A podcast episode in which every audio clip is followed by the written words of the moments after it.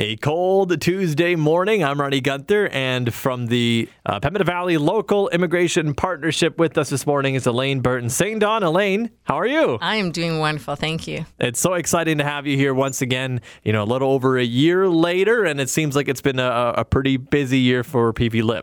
It has been extremely full and busy, and we're really excited to uh, share some of that information uh, coming up at our event this week. Absolutely, there is an event this week that we're excited to talk about. It's um, uh, you guys are celebrating, you know, the the community. Talk about what this event is on Thursday.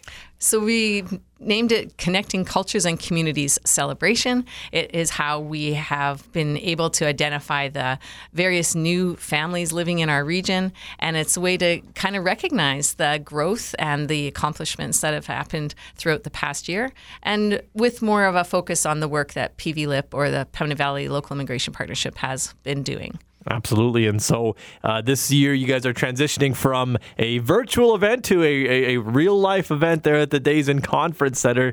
Talk about making that switch. Yeah, you know, we'll, as you know, we had to be uh, virtual for two years, uh, not by choice, but this one is our first live event. So that's really exciting. And, um, you know, just getting together with f- friends and people uh, for the first time officially and sharing food together and some live music, it'll be a nice way to help feel feel uh, some warmth in this winter weather that we have right now. Lane, from the sounds of it, a busy year.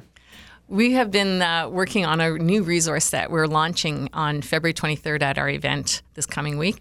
And it's uh, something that has been kind of a dream or a long term goal, which came together through funding that was provided through uh, Heritage Canada through the Anti Racism Action Program.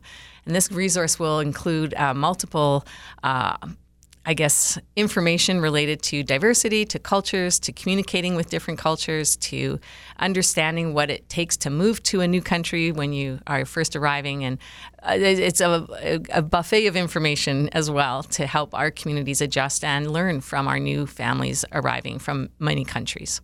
Absolutely, and so uh, being able to you know cross that barrier of communication is uh, is almost step number one, where it makes it much easier to uh, be a part of the community. Absolutely, and part of the resource includes some a video series that will help not only a newcomer but an employer and even a community member better understand uh, what's involved with with coming into understanding a new language, maybe a new workplace, and ultimately a new community. And so it's been, uh, you know, a busy year of, of, supporting newcomers, and it seems like there's just always more that are, uh, you know, entering into the Pembina Valley. You know, it has been a, a, very busy year with that in regards to new arrivals. Again, as we pick up from where we left off pre-COVID, and so we've had several new families, several new countries uh, coming into the region, and our role at PVLIP is to connect those people to our um, with our leaders so that we can understand what do we need to do better to help people feel welcomed and included in their new communities. So, talk about this live music. What can we expect there, Elaine? This is going to be really fun. We have a, um, a, a, duo coming. They go under the name Deja Vu, but uh, they have multiple variations of their band, and we're expecting two. Uh, vocalists to come one Colombian, Michelle Zabaro, and one from Venezuela, Rafael, Rafael Talavera. And it's a Latin pop, pop rock style, mm-hmm. and uh, it's expected to be really fun.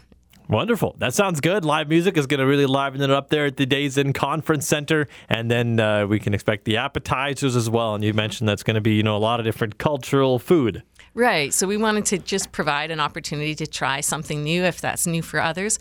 Uh, it's not like a full meal deal, but it definitely would be a chance to taste and to try something new.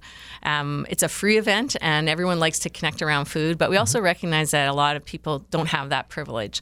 And so we're asking for people, if they're coming, to uh, bring a cultural food item that we could donate to the food banks in respect and uh, to help those families who may need to access that resource in our communities. Yeah, so that's another opportunity to help out uh, newcomers to the area. And so you can be a part of all of that by picking up a ticket. And it seems like they're going pretty quickly. People are excited. Yes, they are. Um, our website, uh, www.pvlip.ca, has a link to uh, access the tickets. And uh, we just ask that you reserve a ticket one per person. And if you're bringing another one person with you, just enter a new name and email to help us with that recognizing how many people will be in the house. Absolutely. And tickets are free. Yes, they are. yes, we're so excited to offer this, and it's a funded project through our funders, and uh, we're so fortunate to be able to bring that back to our communities. And we're excited to see how it goes on Thursday at the Days Inn Conference Center. Elaine, thank you so much for coming in this morning. Thanks for having me here.